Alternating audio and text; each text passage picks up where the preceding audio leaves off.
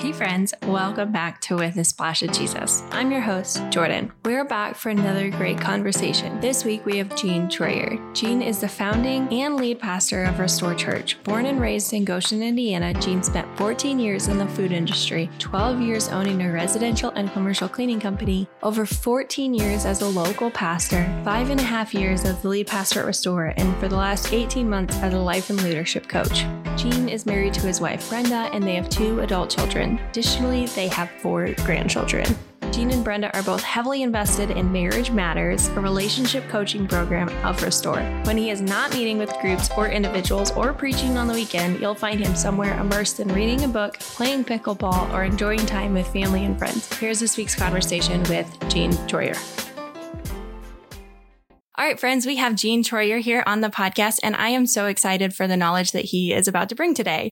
So let's get started. What are you currently reading in the Bible? As you know, we're in the middle of a series on Philippians, and we're going to be launching a new series in about a month in the book of James. And so I'm spending a lot of time in the book of Philippians and in the book of James uh, preparing for this. And what I'm finding is that as I'm reading Philippians again, I am reminded of how powerful this book was in my early faith journey the amount of encouragement that it gives to stay on focus, stay tr- stay on track with what God sees in you, and it kind of spoke to me in my early faith journey in that way of just encouragement when I didn't feel encouragement. And then the book of James is just like that was the thing. It was so down to earth, and it was so meeting me right where I was needing to be met in those early years. And that, frankly, is one of my favorite books. Uh, I have friends that say I can't stand that book. It's so like down and dirty. And it's, it's just so much talking about behaviors and so much of that conversation going on. And yet for me, it reminds me of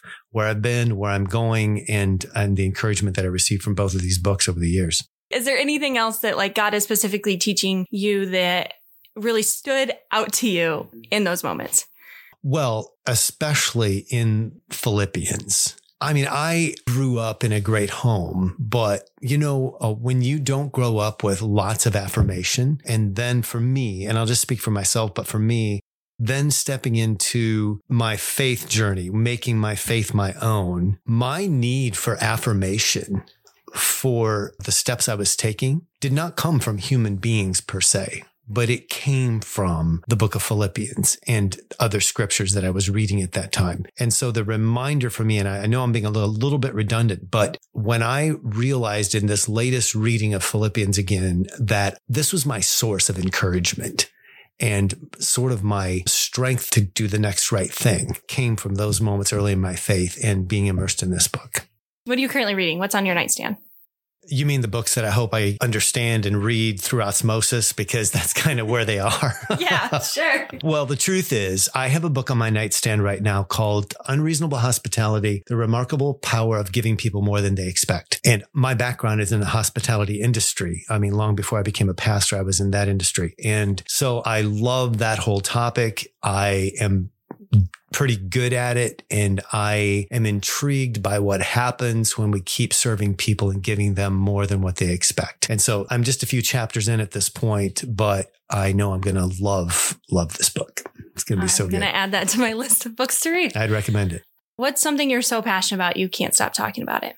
You get me started talking about the significance of taking risk in your life and you'll have a hard time shutting me down. And it's developed over the years. But once you get to my age and I'm looking back on my life and I'm realizing that I did some things when I was young that I didn't realize the extent of the risk that it was. And so I am very passionate about uh, encouraging people to keep taking risks, we do ourselves and our families a great disservice if we, if we don't become all that God's created us to be. And if I can help people become the best version of themselves, that's what I always, always, always hope to be able to do. And that's what I really can't stop talking about when it comes to life and leadership. I'm passionate about helping people just realize all of themselves.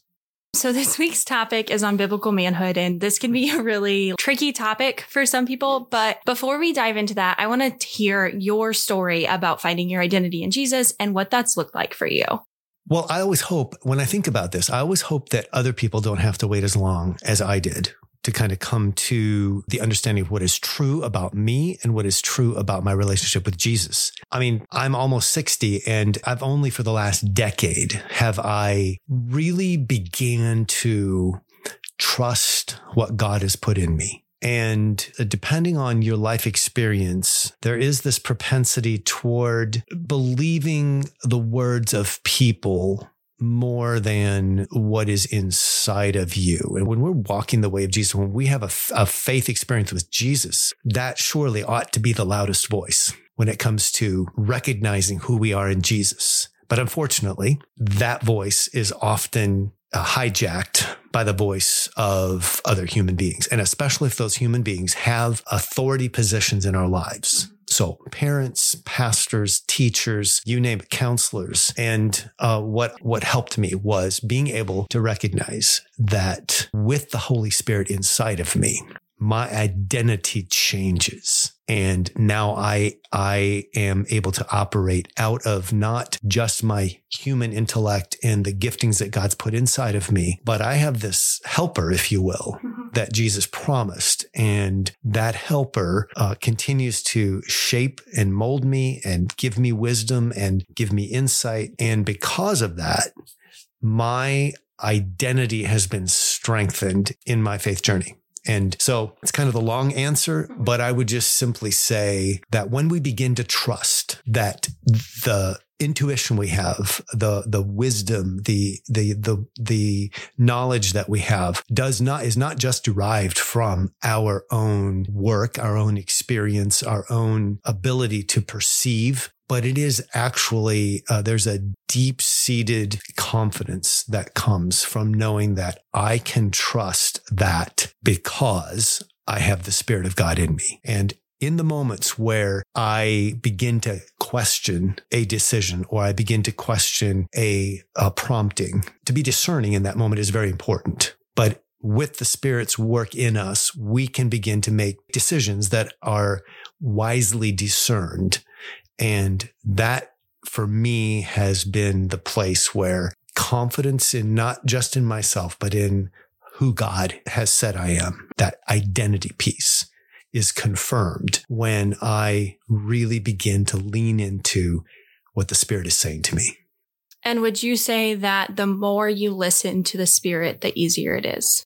Because I feel like for me in my faith journey, it's not it, it wasn't just one day it clicked and suddenly I could hear the spirit so clearly. It's the more I lean into it, the easier it becomes. Yes, that is why I typically refer to the faith experience as a faith journey because in any journey you start somewhere and for most of us it is a progressive experience so this religious term of or theological term of progressive sanctification we are sanctified as we go and so, yes, the answer is yes. I definitely believe that the more you listen, the more, the easier it becomes to identify the right voice because we all have multiple voices talking to us. And we have the voices of our past, we have voices of our present, and we have the voices of our future. And which ones we listen to will determine how our future will look because we're informed by the past, present, and we will be informed by the future as well. So everyone has their own definition of what biblical manhood means. And we kind of touched on this about how it is a tricky topic. What's your definition? Oh, I thought a lot about this, Jordan. First of all, biblical manhood, when you first approached me about the subject, kind of made me cringe because there's a lot of, as you said, misunderstandings and definitions out there. The answer to your question is that I believe biblical manhood in just a brief sentence is, is humble leadership that is willing to deny oneself for the honor of others. For me, that's the working definition that I personally can work with when it comes to biblical manhood. So humble leadership, willing to, de- to deny oneself for the honor of others. You know, if I give you certain words, I think of words like serving, biblical man, a man that is uh, following Jesus, because we get those two things confused sometimes. Because in the Bible, there are multiple pictures of what men are. And it's a little bit tempting to put it in a box because in the, in the Christian world, it, it sometimes feels like biblical manhood, biblical womanhood are put in boxes. And if you fit in that box and if you have these descriptors, if you have these qualities, well, you fit in that box. If you don't have these things, then you automatically don't fit the box. And so there's something wrong with you. And sometimes it's this idea that a biblical man, for example, is going to be like the burly guy beating his chest, you know, uh, eating lots of meat. I mean, that's just the, you know, that's like the manly man. When in fact, we all have feminine characteristics, even if we're men. Uh, women have some male characteristics. Some, I mean, it, it's not so standardized. And so I believe that it is deeper than just what we see on the outside. And I believe biblical manhood requires us to be serving others. It requires us to be kind and gentle and honest. It requires us to be trustworthy. I believe it requires us to be courageous, to live in this world and live as a follower of Jesus that subscribes to Matthew 5, 6, and 7, like his teaching on the Sermon on the Mount. Like, if we're going to do that, it takes a tremendous amount of courage and it requires us to be the opposite of what the world would point to and say, this is how you should be. And even the church world sometimes, like depending on the circumstances, um, it feels like you still have to make a decision to do what is maybe the unexpected or the unnatural to move against the the uh, the accepted norms. What isn't in my list is words like uh, biblical manhood is uh, competitive, driven, strong, self-confident, you know, bold and brash. I mean, I suppose you could be. It doesn't mean that you're not. I think uh, competitiveness is good. I'm competitive. I'm driven. I'm strong. Like these are all characteristics that can be uh, describing a biblical man, but often those are at the expense of my first descriptors. And that's why I gave those first because I don't want to be competitive for the sake of or at the expense of being a person that serves mm-hmm. first a person that is kind and a person that's gentle. Well, and you used words like kind, humble, servant. Those all imitate Jesus. And I think the what better man to look at when you're trying to think of who you want to be. There's there's no better picture. Of, it's the perfect model. Yes. Thank you. So what man outside of Jesus do you look to and what kind of man you want to be? Like what is who's your favorite male Bible character? I love this question my favorite male Bible character is probably sounds cliche. And my next answer is going to be cliche too, but let me expound on it. Like David is probably uh, at least one of my favorite Bible characters. And for the simple reason that he messed up so much. And yet God over, you know, God just, he was endeared to him. And God said, you're a man. Yeah, he's a man after my own heart. There's nothing better than that to be called a man after God's own heart, even though the failures of, uh, of being a human being on earth are prevalent and they're there and he's honest about them. And yet his default is to concur with God that he has sinned and repent and start again. When I think about going after the things that we are called to do, to be passionate about the future, to be uh, all in when it comes to developing and helping each other grow as people of God and in our careers and in all of life, parenting, recognizing that there are times when we will drop the ball and we do it on the regular. And yet, what do we do after that? How do we bounce back? How do we come back from that and actually get back on the journey? I believe that's, uh, that's why David for me is, uh, is one of my favorite, favorite Bible characters. I agree with you in that that we have to remember that even if we fall off that track, that God's not disqualifying us from that. I think there's that's a great example. If there's one piece of advice you had to give any man struggling to be a man of God, what would it be? Learn to serve. To serve from a place that is not gratuitous or out of compulsion, but it is out of a sense of duty. If you have a hard time serving people, start with a sense of duty. This is what's required of me. And eventually has been my experience is that I actually learn something new. I value people more when I serve them. It's easy to make judgments on people as you observe them in the community. And when you sit across the table from them and you're uh, serving them in some way or, or another, the amount of learning that happens and the value that you begin to feel for other people that is easy to dismiss when in fact you only know them by what you see. So I think serving is absolutely the ticket, if you will. And I know this may be a simplified answer, but it's one that I think is so critical. And I, uh, I feel like most of us, uh, in some form or another struggle with that aspect of uh, what it means to really lay down our lives for the good of others. My dad is,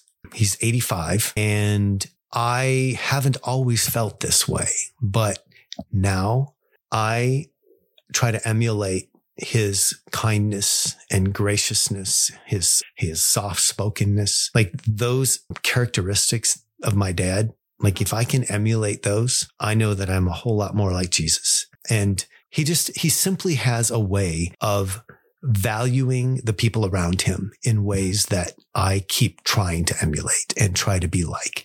And so if I were to say, who is it other than Jesus? Well, I, I think it's my dad. Hmm. I love that. And I, what I hear you saying in a lot of advice that you've taken is you look to others. Mm-hmm. So you don't have to necessarily like use the term mentor, but you just watch what they do and you want to emulate that. So CJ and I have had the privilege of being mentored by you and Brenda, and you guys talk a lot about mindset and the power of spoken words over you. Can you tell us why this has become something that you are so passionate about? So there are certain memories that I have of words being spoken over me, both negative and positive human nature usually points to the negative things that are spoken over as the things that are the very loudest in our minds. And I, I believe there's an enemy of our souls that we commonly call the devil or Satan. As the scriptures tell us, he's prowling around like a roaring lion and he is trying to uh, dismember us, if you will. And he often does that through the mind. And so the words that were spoken to me when I was very, very young are the words at 60 years old that I'm still remembering. And if I, I don't believe them anymore, they're still there in my memory. I don't believe them anymore. I, on the flip side of that, I have had many words spoken to me that were encouraging, that I had a mentor that didn't uh, formally mentor me. It was an organic relationship, but he was a couple decades older than me and took me under his wing and just spoke life over me and believed things in me that I did not see. He pulled them out. Like he, he just had this ability to pour himself out and spoke into my life in ways that I can never repay. I don't know where I'd be today if it wasn't for that. And so the words that were, have been spoken to me, both positive and negative, are so incredibly powerful. And fortunately for me, I believed the right words. And eventually the words that were spoken that were negative took a back seat. So that comes, that ability to believe the right things comes with a mindset change, a shift in the way we think. And that again is a, for most of us, is a really long process. So when I am talking about mindsets and how we think, Paul, I, I constantly go back to the renewing of our minds that Paul talks about and how significant it is.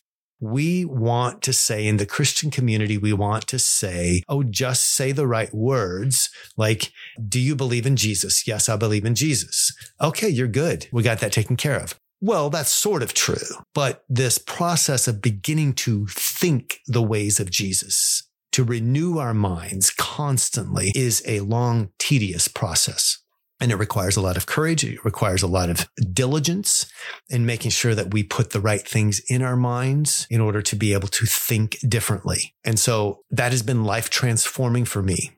And so that speaks to the passion I have around that topic. I think people don't realize like how much words spoken over you shape you and shape the mindset that you mm-hmm. have. So I always go back to John 10 10. The enemy comes to steal, kill, and destroy, but the Lord comes to give you life and life to the fullest. Where does those words that were spoken over you fall into? Do they fall into steal, kill, or destroy, or do they fall into life and life to the fullest? So for me, that's been a good mindset change. yes. And that is a good filter through which to put those words. Yeah. Yes, that's really good. I feel like society says that in order to achieve that biblical manhood status, you have to be a husband. But there's so much more to biblical manhood than being a husband. You yourself, you're a leader of our church. you're a father, a grandfather. You know, I could go on and on with all these titles. How does scripture help you in all of these roles?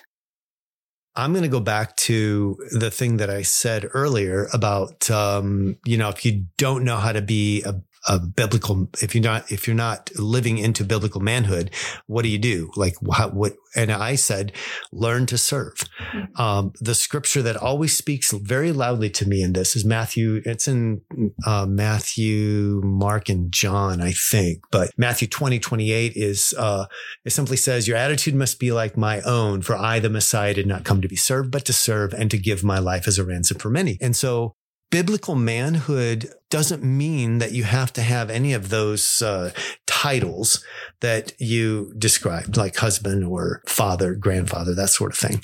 Uh, it simply requires you to live with the expectation that you're here to serve those around you. It is so counterculture and it is so difficult to do especially when we have goals we have initiatives that we're trying to, to, to complete. Sometimes those things are the thing that is, uh, that keeps us from actually living into this idea of uh, what it means to be a man that is worthy of the name man. I just, I, I'm not sure that we've served our young men very well with the ways in which society has and and when I say society, I mean, I'm also including the church in that, that we've had this skewed vision for what it looks like. And it's really difficult because we want those that come after us, we want them to achieve, we want them to uh, live well. And sometimes we are tempted to, to shortcut that process and we become impatient with the process and we have expectations around those that come after us as to how quickly they will become who we think they should be and to be able to give them the time that it takes to shape themselves and for us to influence that shaping as they come along is so significant and important.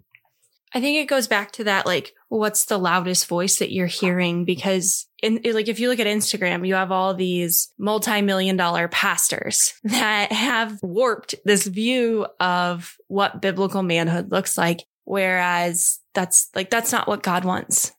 Ephesians 5 25 says, for husbands. This means to love your wives just as Christ loved the church. He gave up his life for her to make her holy and clean, washed by the cleansing of God's words. He did this to present her to himself as a glorious church without a spot or a wrinkle or any blemish. Instead, she will be holy and without fault. In the same way, husbands ought to love their wives as they love their own bodies. For a man who loves their wife actually shows love to himself. I think a lot of people get confused about what exactly this means for a man to love his wife as Christ loves the church. Could you kind of help give us a better understanding of this? I think people just get so caught up on like, what does that mean?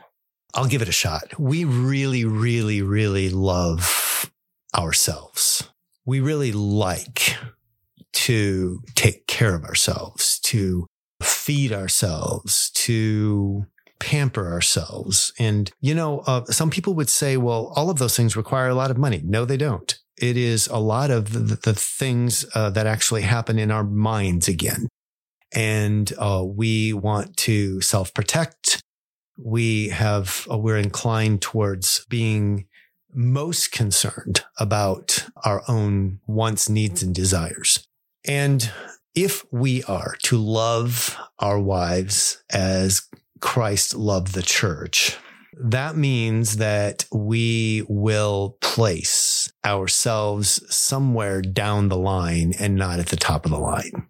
And I don't know about you, Jordan, but my experience is that I want to be right. I don't want to be wrong. I want to be right. I remember, and my, we might have told you in CJ's story. I don't know, uh, but we went into a, we were in a season of life where my kids were little and I was working an unbelievable amount of hours, like as a, away from home more than I was at home. Brenda was, for all intents and purposes, single, single-handedly raising our kids. And this went on for quite some time and for a couple years. And I remember coming home and uh, her attempting to talk to me. And I don't remember what approach she took. Doesn't really matter. But I remember that she brought something to my attention that was problematic for her, a behavior or a, a response or something. And I, instead of attempting to hear her, I became very defensive. And then she told me, my wife's pretty smart. She's a wise voice in my, in my uh, life. And she said, what you just did and how you responded devalued my opinion. You just told me that what I had to say didn't matter. And I have to say that was really painful to hear because my intention in that moment was not to hurt her, but it was to defend my own position. I wanted to be right. And when we as men do that, we tend to dishonor our wives. And I believe that when Christ looks at the church, he has nothing but compassion for his people and empathy. And as he has loved the church and laid down his life for her, those same ingredients are the success factors in our own relationships. And when we ignore those and we determine that we will be right at all cost, we sacrifice this relational intimacy that husbands and wives can have and as we can have with Christ as well. Oh, I have goosebumps. On that same sticky, confusing topic as headship. Um, and some people have. Do you have any other easy questions? I think I have a couple in there. Um, some people have the mindset that headship may be control or emotional abuse, but scripture is very clear that God hates both control and abuse. So, from your perspective, what does true headship look like? So if someone already has the mindset that uh, headship is something like control or emotional abuse, like if that is the descriptor we have for headship, we're already very confused. That is not a biblical perception or a, like I like to say, it is not the way of Jesus. And the way of Jesus calls us to prioritize and prefer. So that's how I think about headship. I think about headship in terms of is my ability to lead centered on my ability to prioritize others above myself, including my wife, including my family, and preferring, like laying my preferences down. I don't like to do either one of those things. I don't like to prioritize other people. If I'm truly, truly honest, my natural inclination is to prioritize myself and to prefer myself. And we cannot lead. I don't care if it's in the family or if it's in a business or organization. Our leadership is capped with our ability to prioritize and prefer the other. If we cannot move beyond the very, very basic uh, level of prioritizing and preferring others, if we can't move beyond that, we will not continue to grow in our capacity to lead people others. And it, it caps us in most aspects of life. And frankly, it does. It limits people in their abilities to grow and lead and influence when they are um, and i know this is this is still coming back to being self-centered but so much of of biblical manhood is about looking out and being able to see the need, serve others. It's, that's so much about what the, what this is about, and uh, it's it's it's coming back to this prioritizing and preferring others. In what ways have you had to overcome headship challenges in your relationship with Brenda? Yeah, well, we're both firstborns. Okay. And and so our ability to navigate that has really because we've had um, we worked i mean she's not an employee at restore at the church but you know she's very active and leads here. And um, we have had multiple businesses that we've had that we've owned. And and so w- we had to learn how to allow each other to like we had to learn how to be in our stay in our lanes essentially i guess is how i say it a lot is like uh, she stayed in her lane i stayed in mine and that's how we sort of figured out how to not just live with each other but how to do business with each other how to how to how to work with each other and recognize our gifts and talents and know that there are certain areas that she's gifted in, certain areas I'm gifted in. Sometimes those things overlap. And that's where humility is really, really required because when we uh, lead from our strengths, for us, it has been necessary for us to value the other person's strengths. And even when they do things differently than we would do it, like being able to see that part of it. And I always talk about being curious, like being curious about other people. Uh, being curious about my spouse, being curious about Brenda. Like, why does she do the things that she does? Like, I think I know her pretty well but she still surprises me after 35 years. There's times when I'm like, what? Why do you think that way? It's been very, I would say that has been very challenging in our relationship to be able to remain curious and not make assumptions because when we're married for as long as we've been, it becomes easy to think that I've got it figured out and to for our curiosity to be well for for us not to be curious about each other and just make assumptions about the intent of what was just said or the action that was just taken. And I think to remain curious and not make assumptions is great for great advice for all relationships, but especially when in our case, like I said, we're firstborns and we both think we're right. And we both think that we have the better idea. And unless we listen well to each other, we, well, we've learned how to listen to each other and that's why we've survived. That's fair. That's mm-hmm. fair. So the Bible calls men to be protectors over their wives and their children, but not just physically, spiritually also. What does this look like?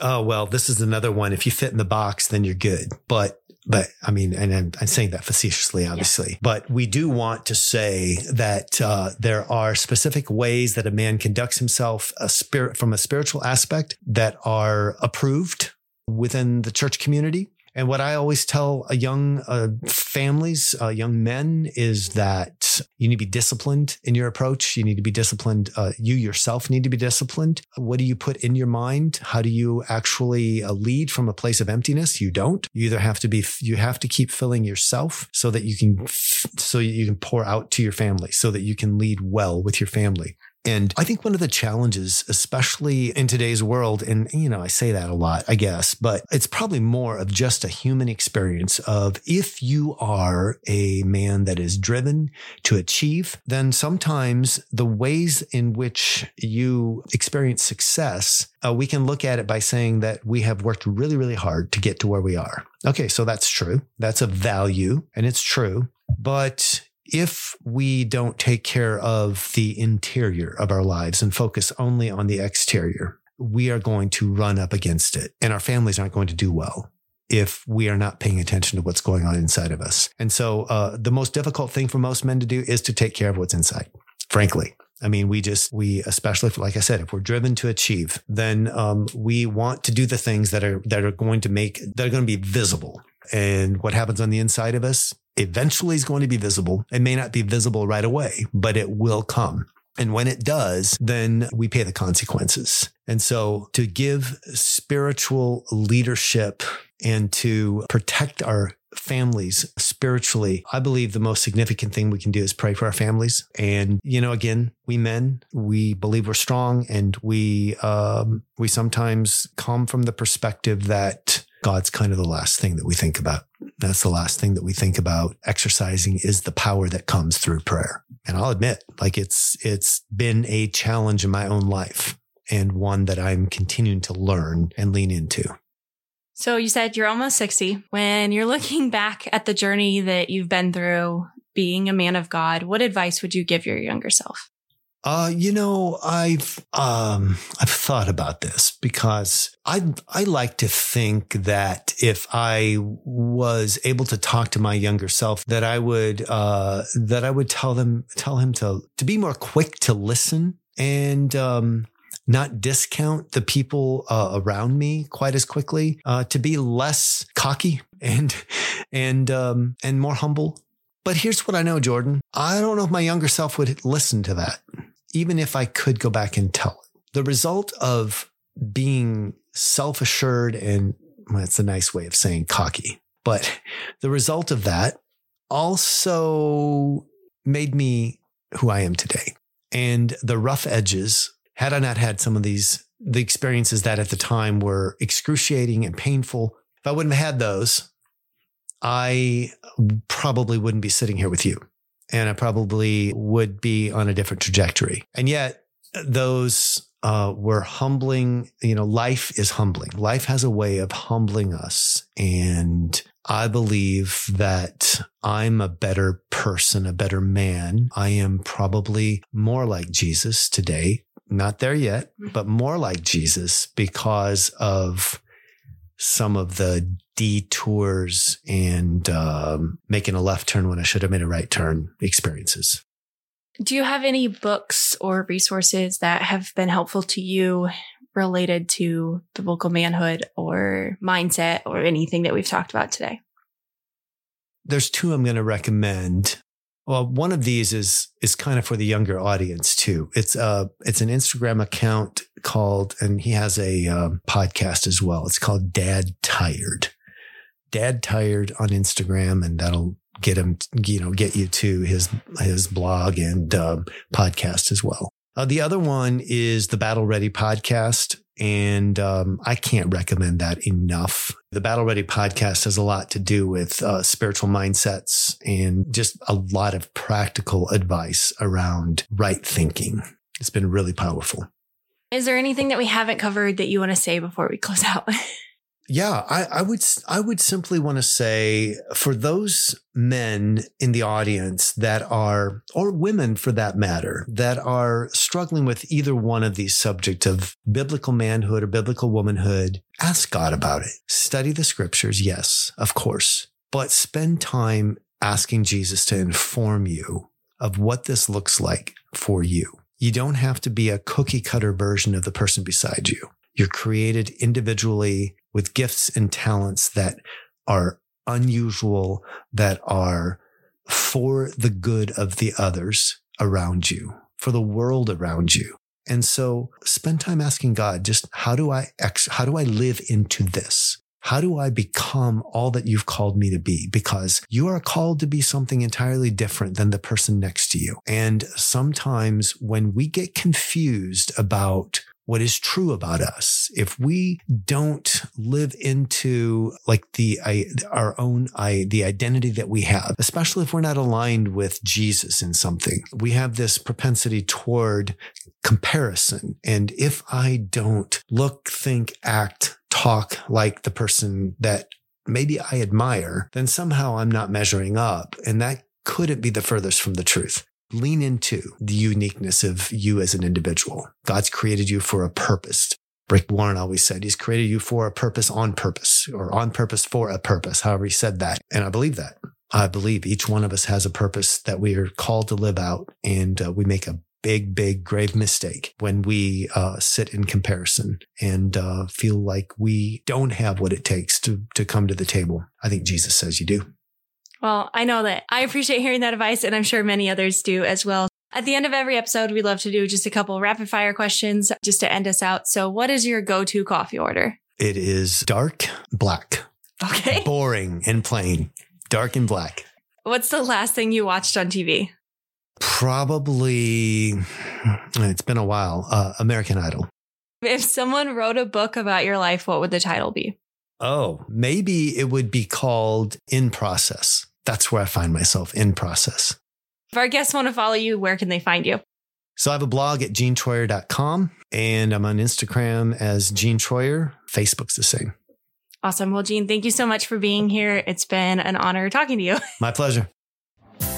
Thank you so much for listening to today's episode. If you enjoyed this episode and you'd like to help support the podcast, please subscribe, share it with others, post about it on social media, or leave a rating and review. Our podcasts are edited by Nick Berkey. If you have a story you want to share, please reach out through the form on Instagram. I pray that you can take action this week and make a splash.